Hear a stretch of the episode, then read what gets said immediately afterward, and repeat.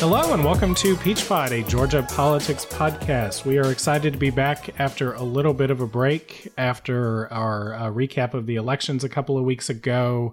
Um, and we're excited to be back with uh, Luke Boggs, as always. Luke, uh, welcome back. I've been back a little bit.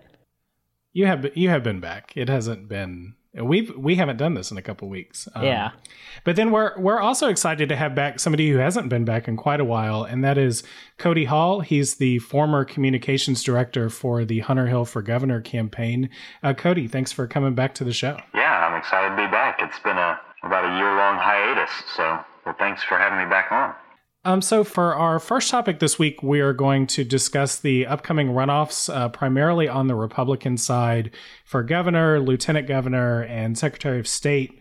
We're going to dive into those races and take a look at uh, who's got the best shot, who's got the best shot to represent the Republicans in general elections in the fall. For our second topic, we're going to switch over to the Democrats and talk about a couple of uh, memos that the Stacey Abrams campaign put out. Stacey Abrams is the Democratic nominee for governor, and she put out some polling showing early leads over either either of her potential Republican opponents, uh, Brian Kemp and Casey Cagle. Um, and she also put out a little bit of information about her strategy in the primary election where she defeated Stacey Evans. Uh, we talked previously about you know how different that strategy was for Democrats, um, and so we're going to take a look back at their view of how that primary went and uh, see if it can tell us anything about what elections in the fall are going to look like. Uh, but let's dive in first with uh, the latest news out of the Republican race. So you'd basically have to be living under a rock to have missed the secret tape recording uh, that uh, Clay Tippins recorded of Casey Cagle, a candidate for governor, where uh, Casey Cagle admits to pushing what he called a bad education bill for the purpose of blocking campaign contributions to uh, the campaign of Hunter Hill, one of his opponents in the first round of this contest. Um, and Cody, since you are our resident Hunter Hill uh, representative, I'll I'll just toss the first question to you on this, and that was, what did you think when you first saw the release of this recording and saw that that your candidate Hunter Hill um, was the target of this underhanded move by Casey Cagle?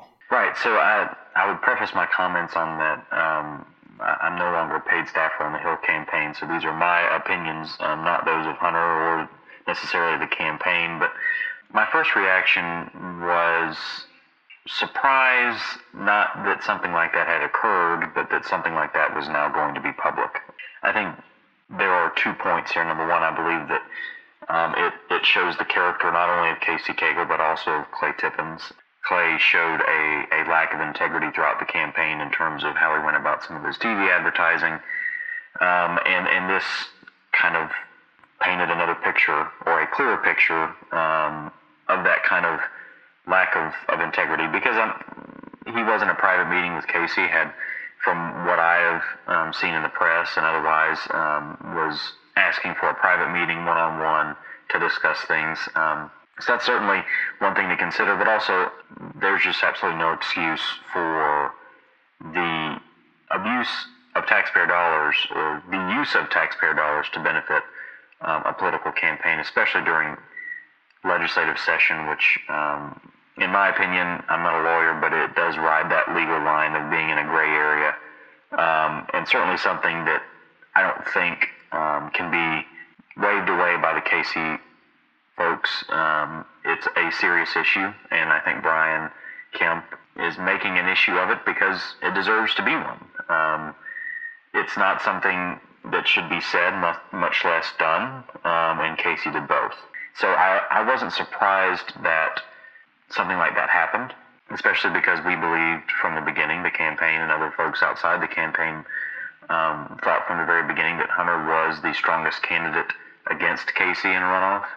Um, and it showed that, that Casey agreed with us um, and was willing to do quite a bit to keep that from being, to keep Hunter out of the runoff. Luke, what did you think of uh, this recording when you saw the news of this come out? And this lands pretty early in the runoff between uh, Brian Kemp and Casey Cagle. Uh, the election is going to be in late July. Um, so this may be an issue that kind of you know sticks with uh, throughout this runoff. What do you think of the chances um, that this hurts Cagle once we finally get to the vote? It's really hard for me to tell because this issue, while it is, um, you know, sort of shocking that a recording like this exists of Casey Cagle, it's sort of a known known uh, that this is the type of thing that Casey Cagle does. And that, you know, the whole um, Delta Airlines thing that we talked about a couple you know months back. I mean, that was just another example of Casey Cagle doing something for very political reasons. And so the fact that he supported the obviously flawed student scholarship organizations uh, for political reasons is not a surprise to me. Uh, if it sticks or not, I, I don't know because the problem is is that Casey Cagle is campaigning on being conservative and having a lot of experience in the legislature. And so, in a strange way, this kind of wheeling and dealing doesn't really go against that narrative in a real way. So, I don't know how much people will care. It's sort of, you know, the same thing associated with like a lot of people not caring about Donald Trump's affairs or business dealings. Everyone expects Donald Trump to do that sort of thing. And so, a lot of people don't care about it. Similarly, with Casey Cagle, people might just not care because this is what they expect from politicians. Yeah, I think the one thing, the other thing that's kind of interesting about it is the question of whether or not this story will stick. Um, so the the first bill that was in question was this bill related to student scholarship organizations, and this was what Cagle said on the recording was a bill that he thought was bad in a thousand different ways, and that he and Lindsey Tippins, uh, chairman of the Senate Education Committee, that they had uh, defeated this bill multiple times. They had beaten it to a pulp and you know now there's a second bill in the mix. Lindsey Tippins did an interview with the AJC where he discussed another charter bill, um, and basically both of these bills highlight concerns from Lindsey Tippins that there are too much too much um, public dollars that are flowing out of the public system and towards private schools, either through these tax credit scholarships that Cagle talked about on the tape, or in a charter school bill uh, that Lindsey Tippins also had concerns on.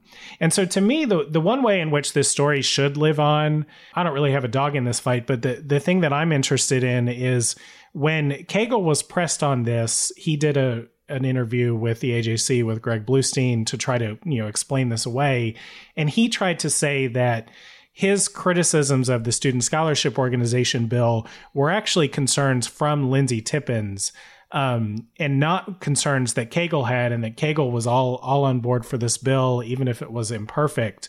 Um, but you know, describing a bill as something that you've beaten multiple times, that you've beaten it to a pulp, that is not the same thing as having minor concerns about a bill and saying, "Oh, this is imperfect, but this is a good thing. This is good policy moving forward."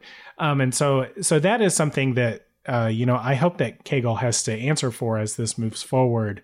But the other thing that's interesting, Cody, is the reason this conversation seems to have been happening between Casey Cagle and Clay Tippins is that Cagle must have thought it would be beneficial for him to try to get Clay Tippins' endorsement in the runoff.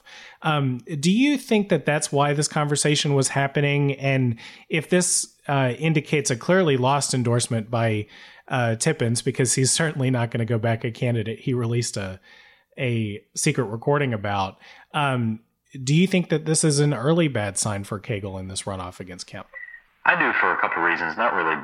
The main reason is because the most watched TV station, the most watched radio station, um, our state's flagship newspaper, I think in the last week, because it, it came out a week ago today, um, in the last week have ran at least three, maybe four A1 stories in our state's main newspaper um, about this. Um, WSB, both on TV and radio, have repeatedly talked about it. Um, it's approaching the level where any article or anything anyone reads about Casey is going to be prefaced with this recording or a synopsis of this recording. One of the reasons why it's going to be damning is because of the amount of media coverage that it's going to continue to get. Because as you, as we've seen with the interviews with Lindsey Tippins, there seems to be kind of a drip, drip, drip about this um, that keep or that keeps the story in front of the media. On the second hand, I think it's a significant blow to, to Cagle because it plays into the perception that people have about quote unquote career politicians. Um, that they'll say anything to do elect or they'll say anything to, to get elected. Um, they will make backroom deals or, or shady backroom deals that benefit their friends or their political futures, not necessarily the taxpayers. So it directly plays into this narrative that Casey is shady, um, that he talks out of both sides of his mouth, um, and I think that that Secretary Kemp is going to continue to use that um, in the runoff, whether it be in negative advertising, in his talking points and stump speeches, in his media appearances. That's going to continue to keep that um, in the forefront of the mind. I mean, to kind of you know a story is bad when your hometown newspaper, a place that you've lived your entire life, that you've represented in state politics since 1994, wrote an op-ed that just excoriated Cagle. Um, you know, saying that if he's willing to essentially engage in a pay-to-play scheme on an issue that he himself calls his most important, which is education, what is he willing to do on all the rest of the issues that he may not care as much about? So I think it, it goes back, it reinforces the negative perceptions people might have had about Casey and actually puts a concrete example out there. Um, but it's also catnip for the media. Um, and as this continues to drip, drip, drip, I think we're only going to see more of it. Yeah, the, I think the issue of uh, the concrete example here is super important because some of the sort of career politician attacks that were thrown at Cagle in the the primary were criticisms of him using a state airplane. There were criticisms of where did Cagle get his income from, which to me, I I don't I'm not as anti-career politician as as this thread among Republicans seems to be.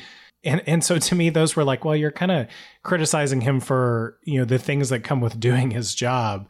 Um, this is certainly something that does not come with doing his job. Um, and so so it does live on. Luke what what's the view uh, from democrats on this? Is this an issue that if cagle makes it into the the final round with abrams that abrams will continue to make an issue of or or is she looking to pick different fights with casey cagle I, I pretty much everyone thinks that like, like I was saying in my last answer, that this was just a known known, that we all know this is how Casey Cagle operates. So for people that are in Democratic circles, we appreciate having a very concrete example now to work off of. And it really would be a useful attack for the Abrams campaign as part of their larger narrative of misplaced priorities from their you know Republican administration because the Abrams campaign, at least in their uh, messaging so far, has been really dead set on talking about the issues that they care about and the kind of Georgia they want to create.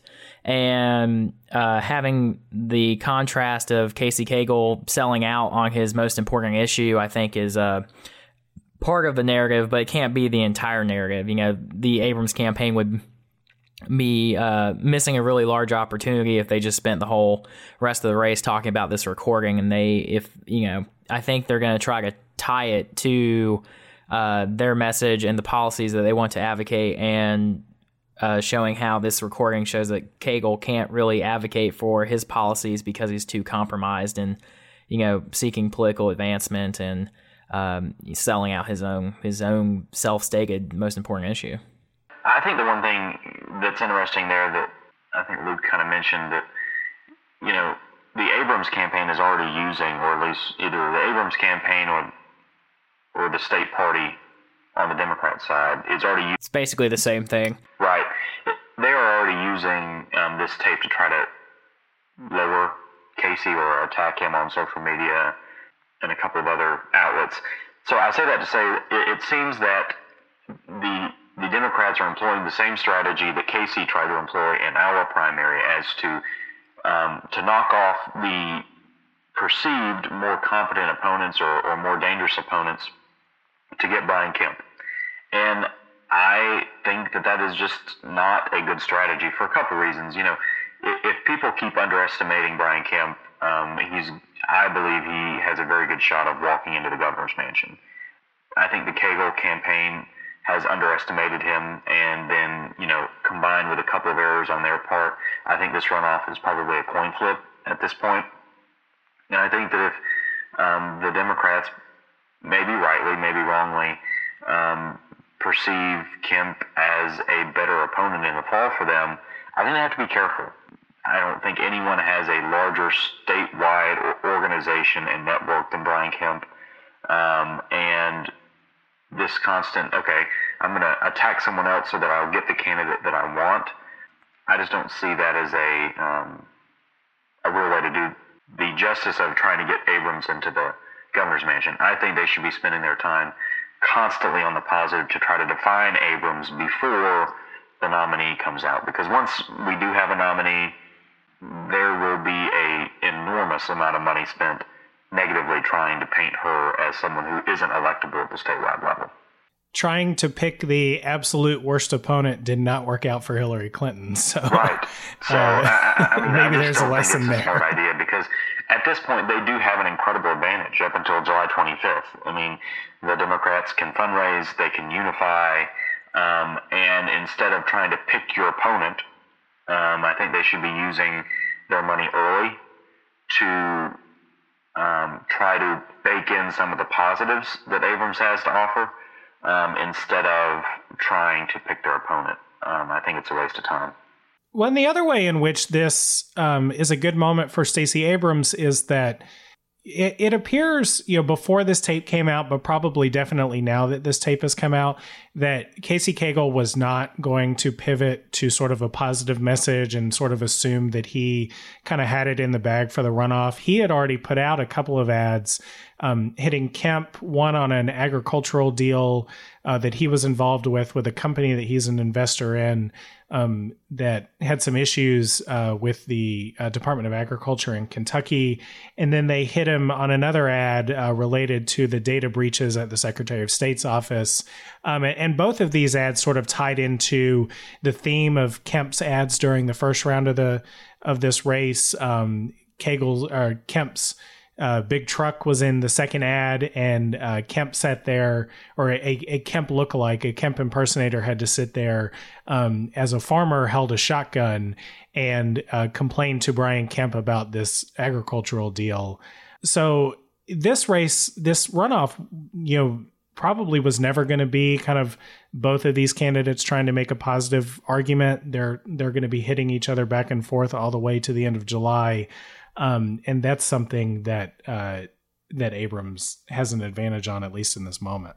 Well, I think both of you are kind of missing a larger point of the Democratic strategy because I'm going to expand it beyond just Abrams' campaign and to the you know DPG and other elements in the party. And it's just uh, even even if we think, and I do think that Brian Kemp would be a weaker opponent for us, and that's probably who we would want to go against it's beneficial to hit Casey Cagle on all of this stuff now because if he ends up being the candidate, then we've already done a lot of legwork to define him as a candidate for governor and define him in a way that would be advantageous to the Abrams campaign because um, you know Democrats don't typically win in Georgia, and so if a Democrat is going to win Georgia, they're going to have to you know, make themselves look acceptable and make their opponent look unacceptable. And at the same time, it's you know, same thing we've been talking about um, this whole race really, in the fact that the Democrat is going to have to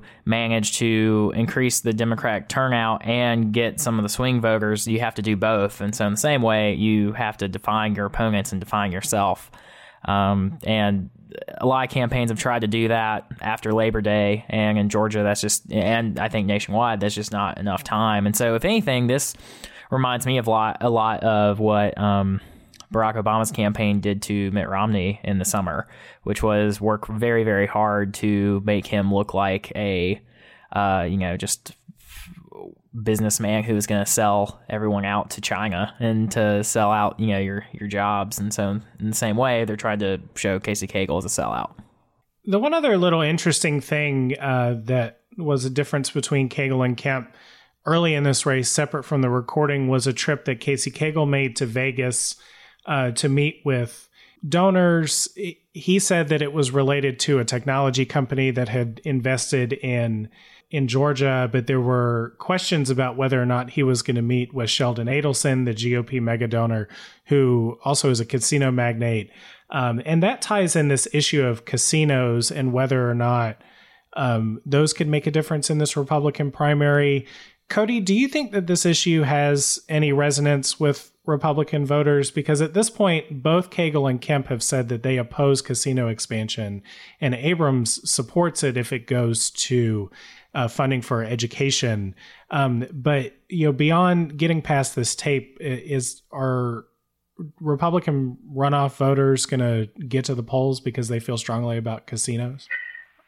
Um, I believe so, um, because there's a a I don't have the, the, specific numbers in front of me, but there are I would say upwards of two thirds of the folks, just you know off of my gut feeling and, and the previous polling we've looked at throughout the race, I would say upwards of two thirds of the folks um, that would be going to the runoffs would consider themselves evangelical Christians or, or Christian conservatives. So I think you know casinos are a, a big issue, um, and I, you know, um, I don't buy Casey's um, rationale for going to Vegas to meet with a technology company or you know everyone knows what you go to Vegas for. Um, it's either gamble or, in cases, um, case, to talk to folks in the casino industry that have money. You know, I, I think the Kemp campaign put out a couple of things saying, you know, um, we're expecting a flip flop, and you know, based on this recording that we have, we have pretty concrete evidence that um, those kind of things happen. Um, and yeah, Casey's price sounds like it's about three million dollars. Right. So if uh, and, and just cheap for Sheldon Adelson. Right, which is what I was about to say. That Adelson can can either match that or exceed it to a large degree. So um, it is an issue, but I think again, unless there's another recording to come out or there's some kind of proof that that Casey was um, was thinking about flip flopping on this issue, I think it's going to be it's going to be kind of a status quo. You know, both are saying they're against it runoff. Now, in the general, it probably will be an issue.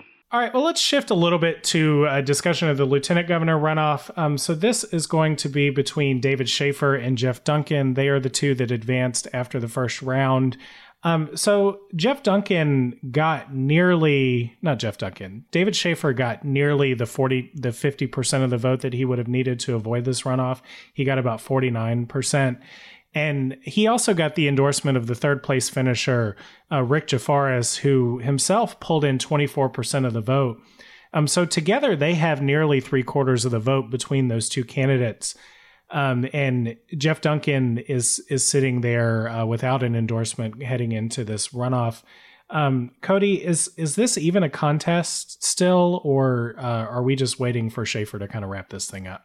I think it's going to be tough. Um, I think the June 30th filing deadline will tell us a little bit. Um, Jeff is going to have to be pretty close to David's or Shafer's numbers um, to be able to make this race. Um, I think if Jeff would have been able to raise a little bit more money, put his face on TV in a couple more places, I think it would have been a lot closer. This has always been a, a question of money, in my opinion, um, because in lower, you know, in down ballot races, it's who can get on TV and who can who can spend the most money getting in, in front of voters, and Shafer won that by a mile. I think Shafer still had about 200,000 left in the bank from what I've heard. Um, so if if he's able to raise another big chunk of money, um, you know, I'm not that good at math, but but 49 is pretty close to 50. So. um, Luke, is there any opinion on Democrats about uh, facing either Jeff Duncan or David Shafer um, you know, David Shafer had a, a, sexual harassment complaint filed against him, uh, but those uh, those allegations were dismissed by a Senate committee. I don't I don't think we know much about Jeff Duncan aside from the fact that he's sort of positioning himself as the conservative alternative. I think. Do we do Democrats have an uh, opinion on who they'd rather face? Really, I think on this for, uh, on this front for all the GOP runoffs, the Democrats are kind of doing what uh, Cody was suggesting that Democrats should be doing and trying to define themselves and not worry too much about uh, who they end up facing because in a lot of ways there's definitely differences, but not any significant ones for a statewide Democrat running uh, between all the other GOP runoffs. So, in those races where there's a lot less money and a lot less staff, uh, those candidates are just working really hard to get in front of voters and get their message out. And whoever uh, they end up facing, they'll they'll be prepared for. Is there a better Cody? Is there a better pairing um, for Republicans' outlook in November between a, go- a gubernatorial candidate and a lieutenant governor candidate? Um, between this, you know, the four that could possibly be the candidates. I think Republicans are approaching kind of a a deciding point. Um, maybe not this term, but probably next term or the term after. In in terms of, we're going to need some new blood in statewide elected officials and that kind of thing. I mean, Cagle has been elected 12 years statewide. He's been in office since 1994. I think Shafer was first elected in 2002. Kemp was first elected to the state senate in 2002.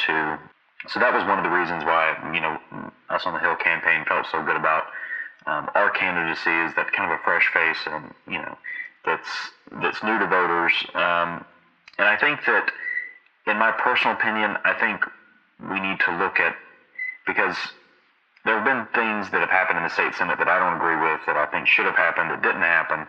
Um, and it seems that every time one of the candidates that come from the state senate are asked about this, they kind of point fingers. So you know, Shafer's out there trying to sell HB 170 as not a tax increase. Every time Cagle's asked about a specific policy issue, um, like education or something like that, he he kind of has to dance around it. I think folks are tired of that kind of stuff. Um, they want a new face. Um, they want someone who hasn't been in politics for a really long time and has not that much to show for it. I think you know a Jeff Duncan or Brian Kemp ticket would be more attractive to a lot of voters out there than a Casey Cagle and David Shafer ticket. But that's just my two cents. I think if we do end up with a Casey Cagle and David Shafer ticket, both will win. I think there will be close margins. But I think it's not just about the top of the ticket. It's about those state house and state senate races. It's about the public service commission races for Karen Handel and Rob Woodall. It's about our congressional races. Um, so I think um, a, a Kemp and Duncan governor, lieutenant governor ticket would be a little bit stronger, but I think any of the four will win. Um, another race where there does seem to be some fresh blood, or at least some some people I had not heard of prior to this election, is the race for Secretary of State. Uh, the two more well known figures, Buzz Brockway and Josh McKoon, they did not make it to the final round. The two candidates that did make it are Brad Raffensperger and David Belle Isle. Uh, Brad Raffensperger is a member; he's a member of the state house, right? And uh, and D- David Belle Isle is the mayor of Alpharetta. Um, but they are they are two figures with lower profile. They're uh, also two politicians that come from the Metro Atlanta area. Is there anything about this race that sticks out to either of of you guys? Um, because two candidates with relatively low profiles are going to go up against a Democrat in John Barrow that has a relatively high profile given his uh, service in Congress and the fact that his district at one point or another probably covered about half the state of Georgia. Um, so, is there anything that, that you guys are looking at in this race? I think off the top of my head, the main thing I'm going to be looking at is I think Raffensperger put in a significant in the well, six figures of his own money into TV there in the in the final stretch. Um, if he shows a willingness to go back to his own wallet for the runoff, um, it would almost guarantee that he would be also willing to do it for the general. Um, and I think John Barrow is going to be a, a, very challenging or a very good candidate for, for the Democrats. I think he's honestly their best shot at, at winning statewide because if he can run um, alongside or along the same margins as Abrams and Amico in, in Metro Atlanta, and then his name ID in the in the first, the twelfth, and the tenth current congressional districts. I think he could really make a race out of it, um, especially if he's able to raise the money. So in the runoff, I, I think it's probably leaning Raffensperger's way just because he's going to be willing to put more of his own money into it. Um, in the general, it's going to be up to can Barrow keep pace with Raffensperger and how well is the top of the ticket doing. You know, if it's close at the top of the ticket, um, I think Barrow could probably pull out a few more percentage points in places that it matters to uh, to pull ahead of, of Raffensperger. Um, from what I hear from my Democratic friends, we also think Raffensperger is probably going to be one uh, that we're going to go up against. And personally, I'm a big fan of that idea since uh, looking at his issues page right now, uh, his first issue is the fair tax, which uh, the Secretary of State has jack shit to do with. And his second issue is uh, track, uh, sex trafficking, which you could make a very, very stretched argument that you could do something about as Secretary of State, but not really. Uh, so if Brad Raffensperger wants to run on issues that he has no effect on, then I, I welcome that argument. Now, Luke, you know another issue that the Secretary of State does not have an impact on is the issue of redistricting, right? Okay, I That think is there, the pet no, issue no, of there, there is a huge difference between that because he deals with elections. Like you do not deal with tax at all in any way, shape, or form as the Secretary of State. Like that is not your job.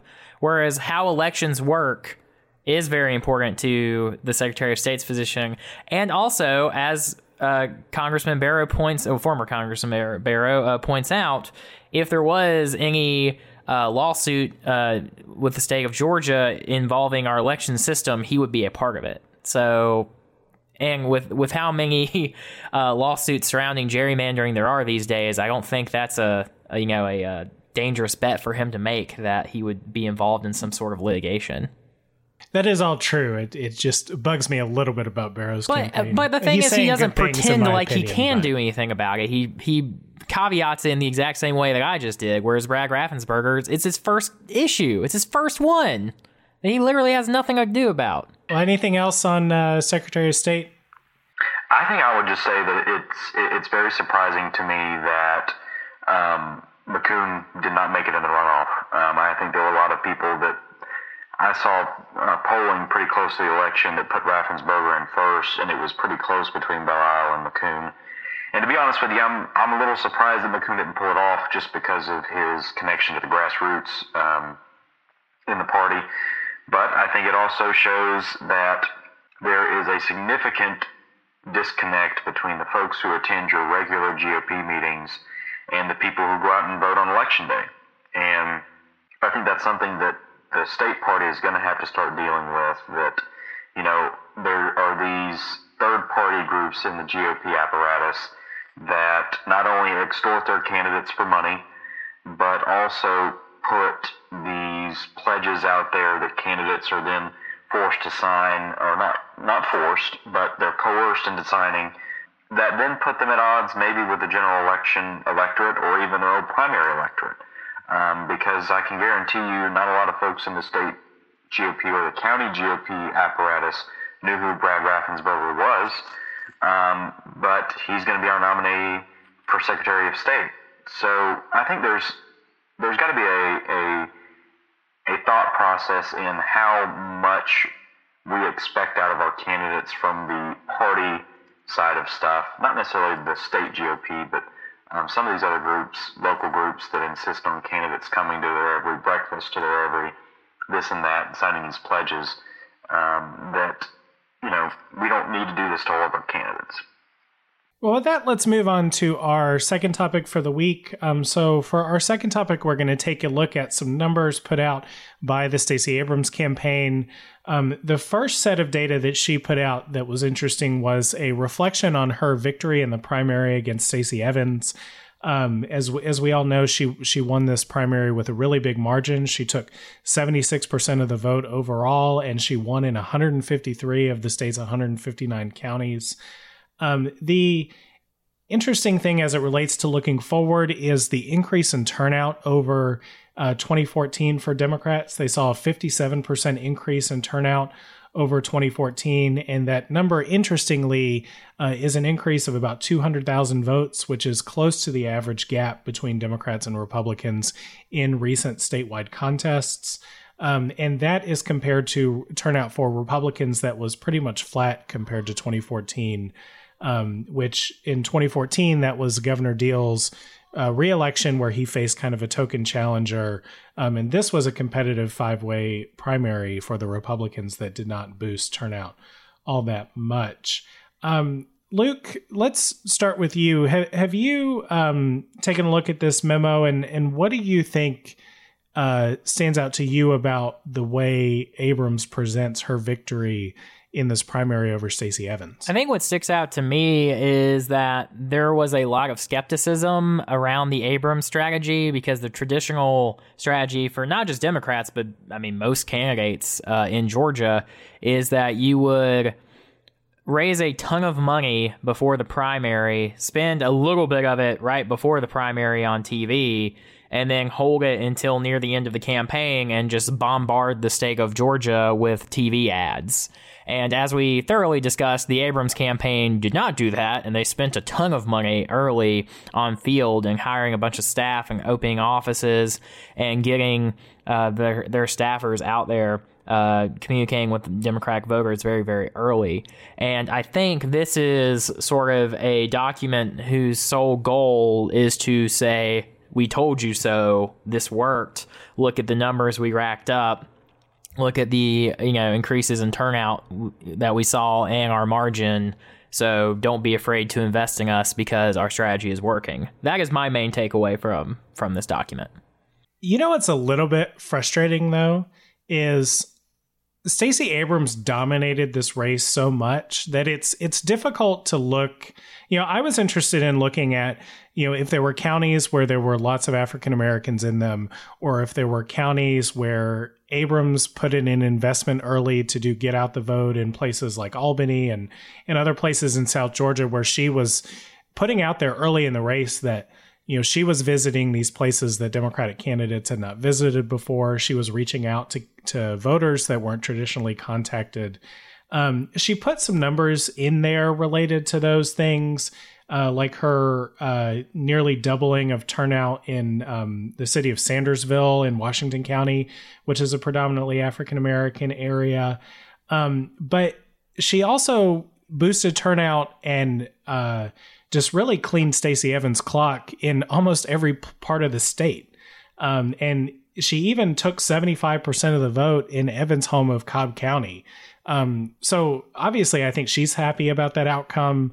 And it validates her strategy in that she won with a very big margin, but it, it's hard to pick out places where if she invested in this county and not that county, was her get out the vote operation really you know the difference in boosting her margin in that place um, because her margins in every part of the state were just crazy. Yeah, I mean, I think just the fact that her margin is so huge is indication that the turnout operation was working um, because as as I've maligned, the Evans campaign did not really run a campaign in in a real way. Uh, so I think the margin is definitely a symptom of that as well. But I think you know without this field operation, Abrams probably would have gotten like 65 instead of 76. So, uh, and I, I agree with you though. It's it's definitely difficult to look at this and try to like do some dissecting of of the campaign, like what worked and what didn't work. Um, but I also think part of this that's important to to realize too is that looking at all the messaging coming out of the Abrams campaign, it wasn't just the field effort that I think contributed to the the margin that they got and the dramatic increase in African American participation in the Democratic primary everything that the Abrams campaign was doing to me seemed geared towards that goal. And so I don't know what benefit we would really get if we could, you know, like really dive down and figure out like which percentage was the, you know, PR campaign, which percentage was the field campaign cuz to me it kind of seemed like all those trains were running in the exact same direction.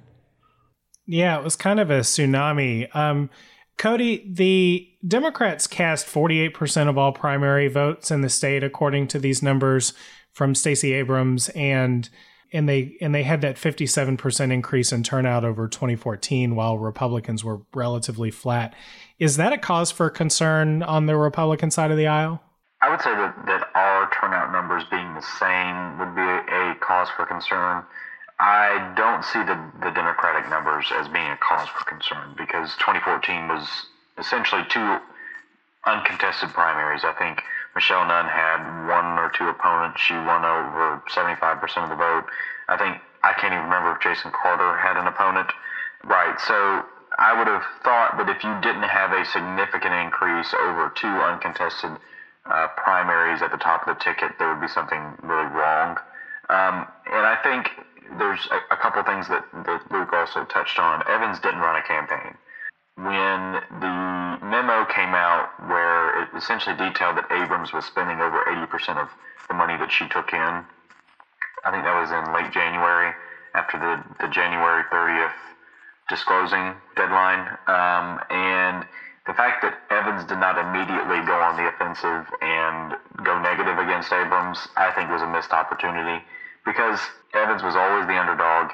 She was always um, probably going to be outgunned on TV and on the ground. And I don't think they took this race very seriously. Um, she put in a lot of her own money, but I don't really know where it went because I think when it comes out, I know Abrams' campaign itself didn't put the same amount of investment on TV as Evans' campaign, but Abrams had outside help. Whether it was Black PAC, I think there was another group I can't remember the name of um, that essentially matched dollar for dollar put on TV in the home stretch. Um, so you combine that with the fact that Abrams um, went heavy on the ground. Um, there's really no surprise in my mind that she won that big. Um, I will say that it's kind of funny that Abrams keeps insisting that it was her ground game when she essentially spent the same amount as Evans um, on TV. Um, she did employ the same strategy.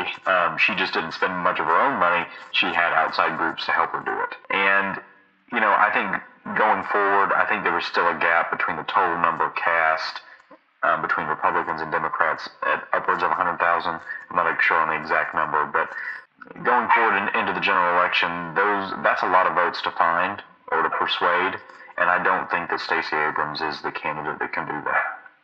What do we think of some of these uh, get out the vote stats that she put together? Uh, she said that she reached out to 1.8 million voters. She mobilized 1,100 volunteers, um, reached out to nearly 150,000 uh, voters on election day alone, and nearly half a million voters uh, over the final four day get out the vote period. Um, both of you guys are closer to campaigns than I am. Are are these numbers impressive and out of the ordinary, or is this just a pretty good GOTV operation from her? It's definitely out of the ordinary for a primary, you know.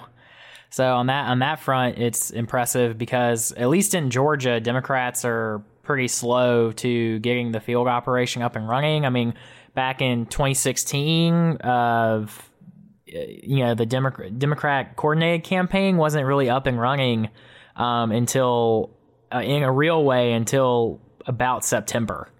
So the fact that you already have a Democrat campaign racking up these numbers this early is the suggestion that this is a foundation that is going to be built upon.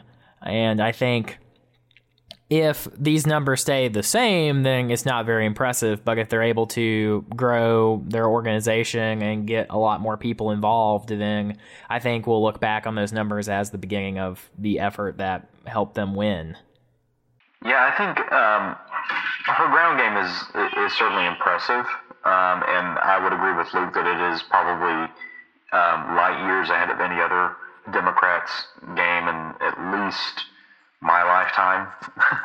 um, so I will tip my cap in that respect. But, you know, 1.8 million voters contacted, that is a low bar, in my opinion, just because, you know, the Hill campaign made over 850,000 line dials, just in dials, um, to Republican primary voters. And if, you know, you add in, you know, all the folks we sent mail, if you add in all the folks that we saw at these events, I mean, you can artificially inflate those numbers um, to get you know pretty close to that 1.8 number, and, we're, and we weren't the front runner, nor did we have the resources that she spent um, in order to put into her ground game. So you know, it's um, it depends on what she's putting on paper and, and what she's counting in those numbers. But I, I mean, you certainly have to agree that it's probably the most robust ground game out of any Democrat um, since the, you know, at least early 90s, mid 90s. Um, so I'll, give her that, but at the same time, I'd like to know what she's counting as, as voter contact.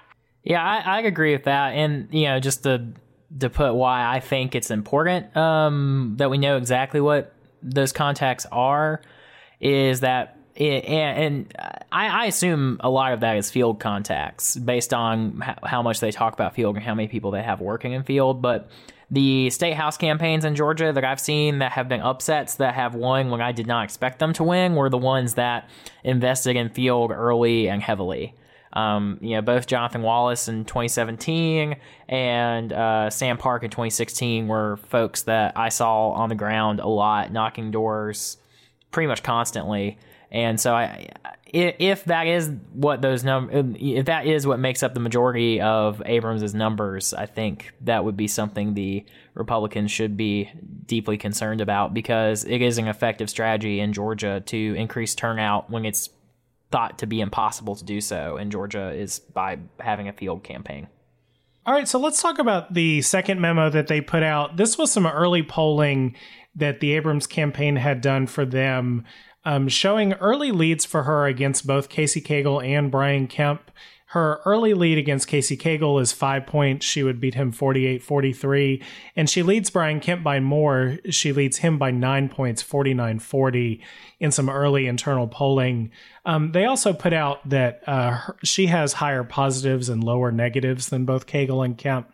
Cody, do you think that these numbers are accurate and, and how should we interpret them being one poll you know, in the middle of the summer while Casey Cagle and Brian Kemp are still fighting each other for that uh, nomination. Right. Um, so, I, if any of you have taken a a class in college or in political science or or in stat, you know, they, there's the the line, and I'm gonna amend it. There's lies, damn lies, and now Abrams internal polling. Um, I, I, I mean, there is some serious hocus pocus that went into those numbers because I could see maybe a couple points lead um, for her in this time period, but five over a guy who's been in statewide elected office for 12 years. She's never sniffed statewide office, but has a five point lead over him and then a nine point lead over the eight year incumbent Secretary of State. I mean, it just kind of defies logic, in my opinion. Um, again, I could see a couple point lead here and there, um, but I just, it, it's, there's some serious work in the background of that poll to get it to that point, in my opinion. Now, do you think because the other number that was interesting to me was that, um, and this certainly seems like a an angle that the Abrams campaign it, it benefits them to push this, but uh, it seems like the issue focus of the Abrams campaign polls a little better. Um, she said that in her in her number that 54% of voters say they prefer a candidate who's focused on building a diverse economy with good paying jobs and expanding opportunities for families to thrive. And only 36% support a candidate focused on cracking down on illegal immigrants, protecting Georgia values like the right to bear arms, and cutting government waste. Um, that difference in focus, it, it is hard to argue that the Republican primary campaign did not devolve into um, contest between all of the Republican candidates about who loved the Second Amendment the most. That issue focus combined with an unpopular uh, Republican president um, and what may be a bad environment for Republicans in the fall, does that even begin to approach these leads that uh, Abrams claims to have over Cagle and Kemp? I just don't see it. I mean, so there's a couple of things like everyone in every poll, you know, it, it's always the economy that's out front.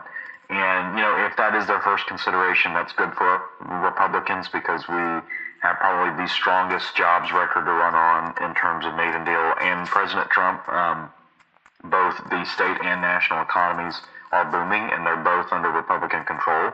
Um, so I think that would benefit whoever the nominee is. Um, in terms of, you know, I think Miss Abrams has some pretty radical thoughts in terms of what is acceptable in terms of gun safety regulations or gun control. Um, and I think that the Republican nominee is going to have a field day on that. And yes, it's a different electorate from the early 2000s, but this is the state that was not happy with Roy Barnes um, when he changed the, the state flag. there are still a lot of people, especially the older folks that get out and vote, that um, I believe would be very turned off, in her opinion, on life, guns, um, and a lot of the other bread and butter issues for Republicans. You know, there's a reason why Jason Carter um, ran kind of as a NRA Democrat or something of that sort um, in 2014. Um, and I don't think, um, I think it's going to be very interesting in the fall. But the reason why every Republican was hoping for Abrams over Evans is because um, Abrams is an unapologetic, excuse me, unapologetic liberal on all of these issues, um, and I do not see where you can make a logical, rational argument that that's where the voters in Georgia are. So now I get to play rebuttal on everything.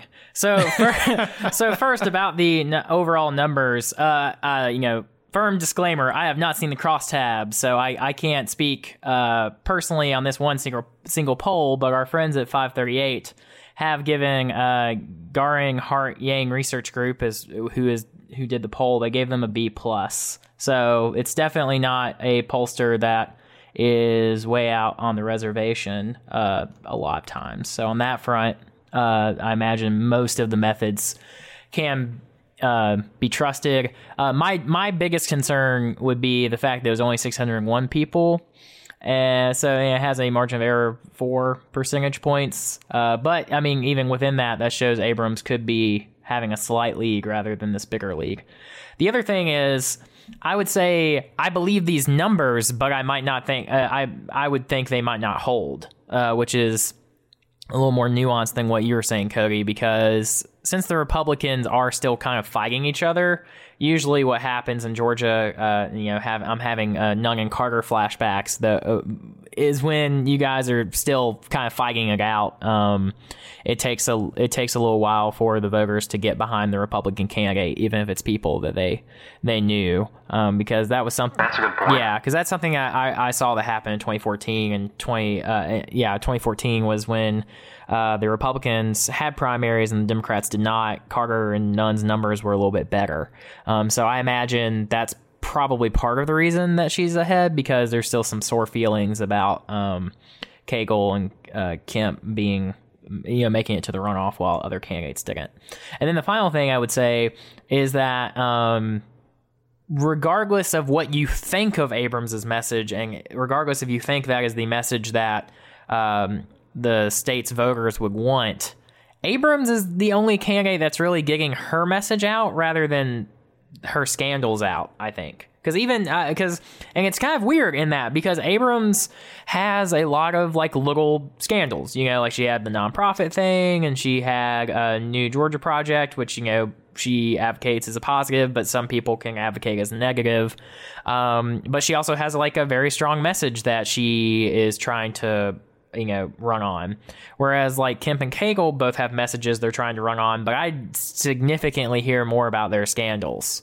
And so i think uh, a part, part of this is the fact that abrams either from people not taking her campaign as seriously because they assume that she's not going to win is more effective at getting her message out and isn't having to fight um, her, you know, quote unquote scandals. Because, like, even when I've seen posts from Casey Cagle's campaign or Brian Kemp's campaign against Abrams, it's not on those little mini scandals, it's on her issue positions. And so, on that front, I think that I, I just find that interesting. I don't know what the explanation for that is. And then the final thing I would say is that to win, Abrams has to dramatically reshape the electorate of Georgia. In, you know, I am not great at arithmetic, but I do notice that there are a lot of Democrats in Georgia that don't vote. And I think that she is uh, running on a strategy that is primarily focused on reshaping the electorate and bringing a lot of people into the process that haven't been part of the process before and trying to pick up the Republicans that might be fed up with you know, a career politician in Casey Cagle or a racist demagogue in Brian Kemp. I think that is her strategy. And, you know, in other states, that might not work. But at this point, living in Georgia as long as I have and seeing as many of elections in Georgia as I have, I think that's the only strategy she has that will work because of the fact that like it's uh, Georgia is a state where the margin is always pretty close in comparison to some other states, but the electorate is incredibly solid, and you know Democrats basically will always get forty seven percent. If you you know Jim Barksdale kind of proved that that if you are a terrible candidate and you just put your name on the ballot, you will get about forty seven percent no matter what you do. And I thoroughly believe that any candidate in Georgia as a Democrat, if they got into the general election, they would get roughly forty seven percent. So if you're going to get above that, you have to do some extraordinary things and change the electorate. I'd totally forgotten about Jim. Most Barksdale. people have. um, he actually did pop up in the news. Um, uh, he, he did a fundraiser for Richard Winfield. Uh, did not work out well for either of them. Well, and somebody said somebody I can't remember who wrote it. It might have been Bluestein. Sort of framed it as you know, is this Jim Barksdale's comeback? Womp womp. And I was like the comeback went about as well as the Senate race. Yeah, um, yeah. No, I think I think Luke, your point about her reshaping the electorate is important. Um, because it is hard to look at 2014. 2014 wasn't a great year nationally for the Democrats. Um, but what was maybe potentially a promising candidacy in Jason Carter turned out to fall pretty flat in the the final numbers. Um, and so I do think that this is actually good reason for her to sort of take the long shot and try to reshape the electorate and try to speak to people about different issues. Um, and it does sort of almost play in nicely with the things that some people might consider scandals about her. I mean, she reframes her personal debt issue as an issue of having to take care of elderly parents and other financial challenges that she's faced in her life, which you know, you can take a look at good jobs numbers for the state and and you know, Republicans often tout Georgia as the number one state to do business in. But for people who have not benefited from that economy, for African Americans who consistently struggle to uh, you know, not only make the same wages but amass the same wealth as whites um, and and other people whom this kind of economy isn't serving well, that tale of personal financial trouble and dealing with things like healthcare expenses for your your parents and elderly relatives is something that I think you know people are going to be able to relate to. Um, you could also say that she could even spin the issues around New Georgia Project into something positive, particularly if she has to face off against Kemp, because every question that gets raised about it, she can, you know, kind of pin it back on Kemp and say, well, this was Brian Kemp's attempts to keep us from registering African American voters and other voters of color that were going to vote for Democrats. Um, so I think that she you know it's it's a good environment to take a long shot in given the national environment and um, given the way that sort of the the blue dog approach of uh, previous democratic nominees really just hasn't worked well i mean the other thing i would say too is is like i'm i'm just convinced that this is the only strategy that would work like I'm not just at you know like at, at, this time in Georgia, based on what the Democratic electorate is like and what the Republican electorate is like, I do not think that Republican light would work. Because um, I mean, even Doug Jones, who is you know pretty conservative in a lot of ways, I mean, on these bread and butter Democratic issues, I mean, he was pretty liberal. Like he's pro-choice, pretty unambiguous about gun control and other issues. So I mean, I, I at this point, I think if Abrams wins, it will be because she electrif- electrifies the uh, the Democratic base, and then the type of um, Republicans or independent voters who are sick of getting lied to and want someone that's going to tell them what they believe will go for it. And I think I think a problem that Jason Carter had is that a lot of people liked him personally, but didn't have any interest in voting for someone who they weren't really sure what they stood on or what differentiated them from being a uh, good, you know, a Republican. Um, but with that, I think we're gonna wrap up this episode. So, uh, Cody, thank you so much for coming back and uh, joining the show again. Absolutely. Well, thanks for having me. And Luke, thanks as always. Yeah, thank you. It was good to have you back, Cody. Uh, happy, happy you can hang out with us a little bit more. Yes, sir. Alrighty, and we will leave it there and we will talk to y'all next week. Bye, guys. That's our show for the week. If you like what you heard, share the show with a friend and go over to iTunes and give us a rating or a review. It really helps other people find our show. We'll be back with another episode of Peach Pod next week. Until then, take care, y'all.